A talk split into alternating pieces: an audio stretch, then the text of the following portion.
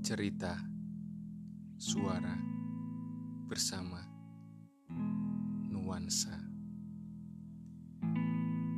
Tempat melepaskan penat dengan cerita.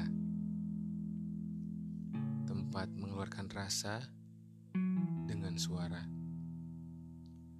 Meskipun bersama hanya di angkasa, nuansa dekat, hangat, atau semangat pasti akan menyapa. Hai, selamat datang di podcast aku, Lembaran AB. Happy listening.